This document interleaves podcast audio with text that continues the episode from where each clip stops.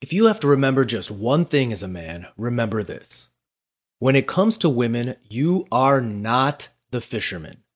You are the fish. It is a common analogy in dating for men to associate themselves as the fisherman, or hunter, trying to catch fish. There are more fish in the sea, is common advice. Or, as dating gurus like to say, if you're not catching the fish you want, aka if you are not as successful with